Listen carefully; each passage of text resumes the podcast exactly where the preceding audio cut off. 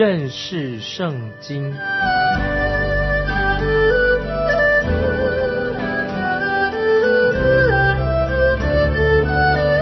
认识上帝的话，把上帝的话带到全世界。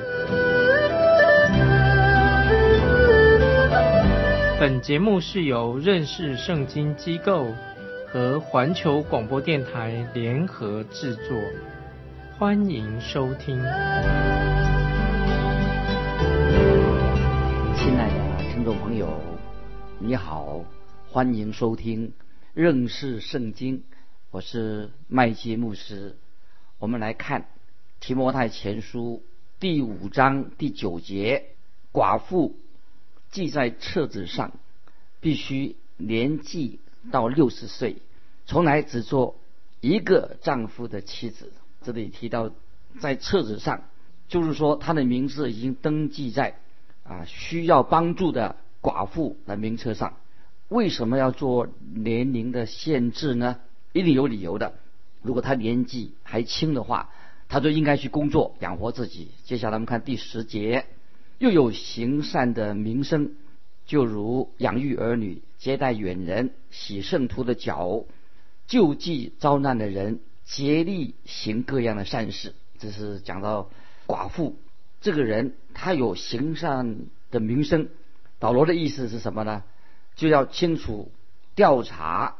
了解这个寡妇她的过去是什么样，要查证她的经历如何，不是说每一个寡妇啊都一定就要去帮助她，要帮助那些真正有需要的寡妇。这里听众朋友要明白，我们要帮助别人，帮助寡妇，要摆脱那种感性的情绪化的诉求，而忽略了那些真正有需要的寡妇。今天听众朋友，我们就常常忽略的教会当中那些真正有需要的，因为我们很少去探访。那有一些很寂寞的人啊，寂寞的寡妇，或者很善良的寡妇，她很需要帮助，或者因为她的孩子已经搬家了，或者她的孩子过世了，这寡妇身体也不好，所以今天教会应当注意这些事情啊，帮助这些有需要的寡妇。如果教会好好的能够照顾这些寡妇，那么那些不信主的人就能够看见基督徒教会有美好的见证。我认为被帮助的寡妇。他们这些寡妇也可以成为教会当中做执事，教会做很多的工作。他们可以参加各种的服饰，例如啊，我举个例子，我自己曾经打电话请教会当中一位寡妇去探访一位刚刚丧偶的，她丈夫过世了，叫她去探访这位姐妹。那么我认为这位寡妇她一定会更了解这位丧偶的这位妇人她心里的痛苦，她的需要，因为她自己有同样的经历。结果，这位姐妹寡妇姐妹，她跟另外一位姐妹就成了好的朋友。那么，因为她那位姐妹也是丧偶的，所以他们就可以帮助那位丧偶的姐妹，他的灵命在最需要的时候灵命也成长的。所以，听众朋友，教会当中的寡妇，先生过世的人，应当在教会里面，他可以有很多工作可以给他们来参与。接下来，我们看《提摩太前书》第五章十一、十二节。至于年轻的寡妇，就可以辞他，因为他们的情欲发动，违背基督的时候，就想要嫁人。他们被定罪，是因废弃了当初所许的愿。听众朋友注意，这个十一十二节就说到，有些啊年轻的寡妇，她可以再婚再结婚，但是要特别注意的，她再婚的理由是不是一个正确的？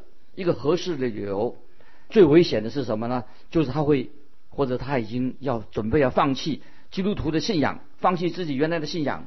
教会要非常谨慎的处理啊这些年轻寡妇的事情，也要帮助他，特别啊要了解这些年轻寡妇她的问题在哪里。接下来我们看十三节，并且他们又习惯懒惰，哀家闲游，不但是懒惰。又说长道短，好管闲事，说些不当说的话。听众朋友注意十三节，那么他只说到啊，有些寡妇，年轻的寡妇，她说些不当说的话，会不会会不会是因为她年纪很轻啊？年轻的寡妇，那么她以前她做妻子啊，她是家庭主妇啊，她现在她没有责任，她变成寡妇，她责任没有了，解脱了，那么就会养成啊闲荡啊游手好闲的一种坏习惯。这是我们要劝勉这些年轻的寡妇。我们接着看十四节，所以我愿意年轻的寡妇嫁人，生养儿女，自理家务，不给敌人辱骂的把柄。注意，这里保罗强调，做姐妹的女人、妇人，她是应该以家庭为主，家庭主妇。那保罗在整段的经文里面做些什么样的教导呢？就是不管是男的、女的，丈夫或者妻子，都应该遵守圣经告诉我们的生活行为的标高标准。基督徒无论是男女、丈夫、妻子，都要在世人面前要有好见证，不可以给敌人辱骂的把柄。听众朋友，我们。婚姻生活，丈夫妻子都要好见证。接下来我们看第十五节，因为已经有转去随从撒旦的这句话经文什么意思呢？就是知道有些寡妇已经转去随从撒旦，那是为什么会这样子呢？可能他不是一个真正的信徒啊！听众朋友，我们要好好处理这些教会寡妇的问题，让他能够回转归向神。接下来我们看第十六节，信主的妇女若家中。有寡妇，自己就当救济他们，不可累着教会，好使教会能救济那真无依靠的寡妇。这里讲到，在教会里面，每一个家庭都有责任要供养啊那些关于自己的寡妇，好让教会能够真正关心那些没有家的、真正有需要的寡妇啊，要分辨清楚。接下来我们看第十七节，那善于管理教会的长老。当以为配受加倍的敬奉，那劳苦传道教导人的更当如此。这节经文可以说明初代的教会，他们也付给传道人一些生活的费用，就是那些薪水、传道人的礼金。其实这里所强调的，应当尽量的能够给他们多一些，不要小来小气的啊。这些传道童工生活很苦，多给他们一些。帮他们可以生活。接下来我们看十八节，因为经上说，牛在场上踹骨的时候，不可笼住它的嘴。又说，工人得工价是应当的。这里是使徒保罗引用《生命记》二十五章四节，保罗所引用的。那么《路加福音》第十章第七节也是讲的同样的道理。在我所认识的传道人当中，是很少有所谓贪爱钱财的传道人。大部分这些传道人应该都是动机很单纯的。如果你给传道人做一些比较慷慨的奉献，给他们礼金，那么对他对传道人不会有什么大的害处。我自己曾经客座去教导圣经，那么这些客座的来讲解圣经的老师对教会有益处。所以听众朋友，这个礼金教会要给这些当老师的礼金应该慷慨一点，不要小里小气的亏待啊那些传道人。那么为什么要要叫这个传道变成穷传道的？这是不应该的，因为他们也要养家活口。听众朋友，这是我这是很简单的道理。我们特别负责管理财务的这些同工教会长职们、长老师们应该要注意。接下来我们看十九节，控告长老的臣子，非有两三个见证，就不要收。这里讲出一个重要的原则，就是关于教会有纠纷。教会要能够遵守这个原则。今天如果教会有一些闲言闲语，有些误解在里面纠纷啊，如果根据这个原则的话，那么这些纠纷就会减少了。保罗这里说的很清楚，当一个传道人或者牧师，教会的会友，我们都要学习拒绝，不要听别人的闲言闲语。如果有人要指控这些传道人或者牧师传道的话，必须要把证据提出来。就算你有证据的话，怎么办？你也要找一些同工一起去直接的啊来解决问题啊，不是到处去散布谣言、制造问题，那造成对教会很大的伤害。所以要指控任何人，特别是指控教会的同工，至少要有两个以上的见证人，那我们才好好的处理这样的事情。接下来我们看二十节，犯罪的人当在众人面前责备他，叫其余的人也。可以惧怕，这些经文什么意思呢？就是已经发现了这位教会的领袖或者同工，他真是犯罪了，他就应当受责备、受责罚。那么现在问题来了，这些事情是不是要去公开，把它公开来？听众朋友，这里我个人认为有一个原则：如果是教会的会友，他是里面的教会的一个基督徒，他犯罪了，他这个犯罪如果是跟会众没有什么大的关系，那么我们就不要把它公开，也不不必要找他在众人面前公开的认罪，这是一个原则。但是如果是一个教会领袖，他是教会的同工，如果他犯了罪，很明显的，因为他的行为已经伤害了教会，那么处理这件事情的时候，就是要公开他的名字，并且也许要把他的名字从教会的名册当中把他除名，删除他的名字，因为教会领袖犯罪，这些领导的同工犯罪的时候啊，会给带来给教会带来很大很大的伤害，所以保罗这里特别提醒。处理这个过程啊，处理童工的过程的时候，应该要按照这个次序来处理。接下来我们看提摩太前书第五章二十一节：我在神和基督耶稣并蒙拣选的天使面前嘱咐你，要遵守这些话，不可存成见，行事也不可有偏心。听众朋友，这是我们基督徒教会应该按照的一种原则。我们知道提摩太他对待教会当中。每一个人都要平等的，一视同仁。也许啊，某一个童工他很有钱啊，或者他特别对传道人很好，那么也许他会送传道人一些礼物等等。但是传道人原则上不应该常常公开的提到这个这个人啊，你说这个人很慷慨，不要常常提到他的名字，高举这个人。特别也是当这个人有时他犯罪的时候，虽然这个人啊曾经送礼物给传道人，他如果现在犯罪了，可是牧师。也许这个传道人就不敢宣告啊，不敢公开的说他有罪。这里保罗很清楚的告诉我们，在教会当中不可以有私心，不可以结党，不可以有私心，不可以偏待人。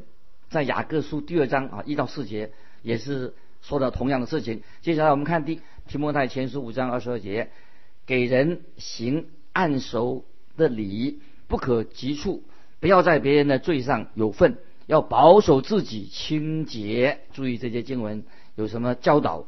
我们在提摩太前书第四章十四节已经提到，教会的同工是经由按手礼任命他的职分。圣经里面教导这个按手礼，就是表示说在服饰上我们都是同工。那这里说按手礼说不可急促，什么意思？不要急促了，就是不可以为那些刚刚信主的人。举行按手礼，不是就是不要邀请那些刚信主的啊，也许才信主一个礼拜，短短的时间你就邀请他做童工啊。一个如果一个刚信主的基督徒，他在他的信仰根基还没有稳固以前，你就把他提升啊，叫他出来教这个做老师等等啊，我觉得这是不适合的。可能他的因为他认识圣经不够，他的教导可能会有偏差，所以教会应该鼓励这些刚信主的的人。如果他要做老师的话，做导师的话，要好好的教导他学习圣经的真理。所以，亲爱的弟兄姊妹，如果要在教会里面服侍，真正要出来服侍，必须要在真道上要有建造，而且他的信心要有个好见证，兼顾教会，而且他要好的见证，要有爱心等等。特别是在神的话语的根基上，要建立一个好的根基。那么，我们的教会今天发生的问题是什么呢？就是把一个一个人啊信主也不久，或者说把某某某人呢，他个人的一个经历，他有个信仰的经历，把他他有一些特别经历，就是认为他是一个成熟的基督徒。听众朋友，这就叫叫做这是本末倒置，非常不实际的。就是我这边我要做一个简单的解释，我们应该不要把个人的经验高举一个个人的经历，这是一个不实际的，是一个本末倒置的。重要的是什么呢？就是我们要用神的话。圣经的教导，看他是不是有信心、爱心、盼望、信望爱来做一个测试准则，不是用他个人的经历。一个人个人是他个人的，不能够当为一个测试灵命成长的一个准则。这是听兵注意，因为所强调的圣经要他好好的学习圣经教导。要如果这个人他的个人经历是跟圣经的教导有抵触的。就表示他这个经历，他这个经历啊，虽然他有什么是以个人特别经历，这个都不是从神的，不能够与圣经所教导的有抵触。所以在以弗所教会里面，就有许多一些年轻的出信者，所以他们要先做什么呢？不是马上请他当童工，他要好好的接受教导。所以提摩太，保罗就告诉他们，需要很谨慎的选择任命教会的童工，不要找那些刚信主的人，必须要这些人在神的话语里面再好好的造就，不然的话他就不应该没有接受造就，就不能够作为教会教导神的话的老师。接下来我们看提摩太前书五章二十二节的下半，不要在别人的罪上有份。要保守自己的清洁，这些经文什么意思呢？就是在这里在强调啊，我们不可以妥协，不可以让别人说服你说啊，一个刚信主的人，他说啊，他很热心，就请他来教导圣经，这是不是合适的？所以免得我们在别人的罪上有份。所以这里所确定的，当一个老师他要做教导的，他必须要依据神的话，而且他在神的话里面有好的学习，在神的话里。有好的根基，这个才才能够叫他做教会当中的教导圣经的。接下来我们看二十三节，说因你胃口不清，屡次患病，再不要照常喝水，可以稍微用点酒。啊，这里说到当时他们用酒，可以说可以是一种药物，喝点酒，稍微用点酒，酒可以当成药物，而不是说把酒哈当成日常的饮料。这是保罗所提醒。接下来我们看二十四节。有些人的罪是明显的，如同先到审判案前；有些人的罪是随后跟着去的。这些经文有什么意思呢？听众朋友，你想一想，意思就是说，有人犯罪的时候，神也是会有时会立刻就审判那个基督徒所犯的罪，但是有时神没有立刻审判他。虽然犯罪是没有立刻审判他，并不是表示说神就不审判他。那我自己啊观察。很久关于这方面的事情，想一想，神一定会施行，凡是犯罪的人，神一定会施行审判。保罗这里特别曾经也写信给哥林多的教会，说他们有些人不按规矩领受圣餐，在哥林多教会发生这样的事情，没有按规矩领受圣餐。那么在哥林多前书十一章三十到三十二节，保罗说的很清楚，就是不按规矩领受圣餐，他们犯罪了。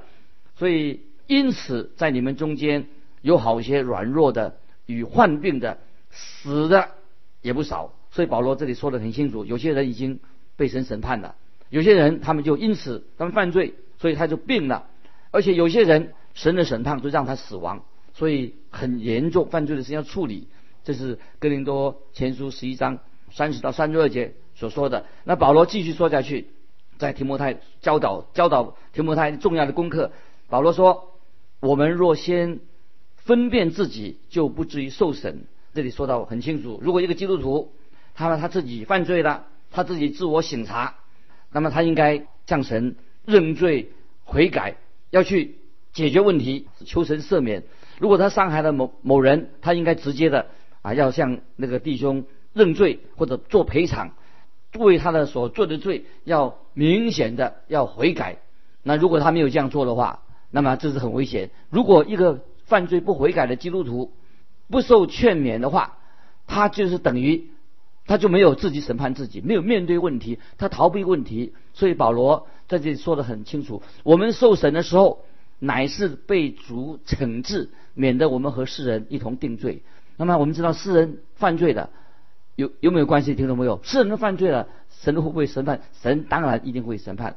那么我们基督徒如果犯罪的时候，就可以逃避吗？基督徒犯罪也不能够逃罪，所以如果这个人没有反省自己审判自己的话，那么听众朋友就意思说，如果你没有悔改的话，那么神就要审判你。如果你能够自我审判，就这个事做错了，愿意悔改，那么这个案子啊，这些事情就了结了。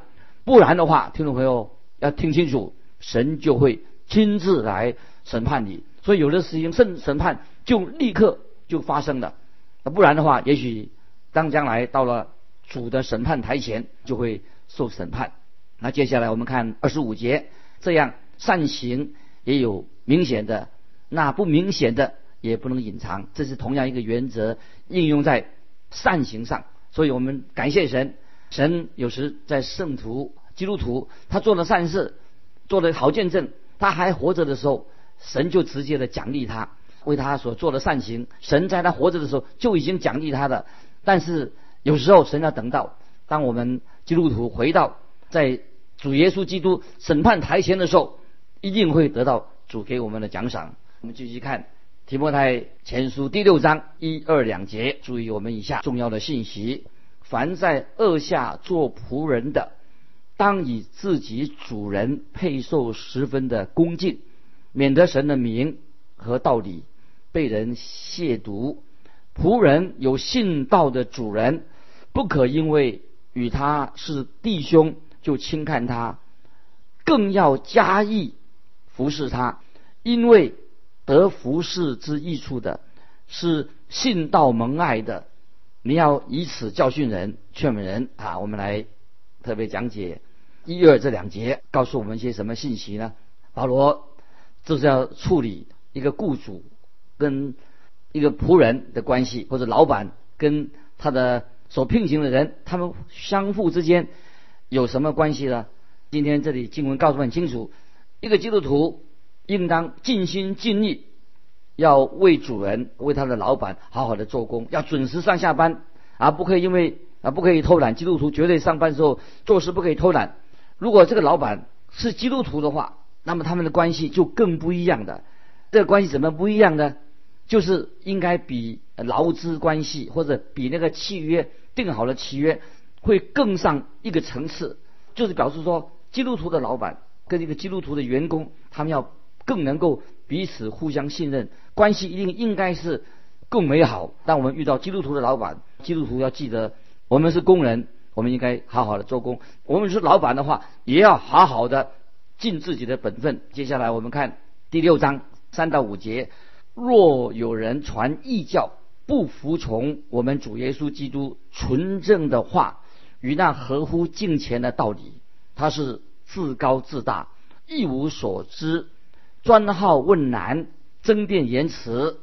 从此第四节，现在真是的，从此就生出嫉妒、纷争、毁谤、妄疑。第五节，并那坏的心术，失上真理之人的增进。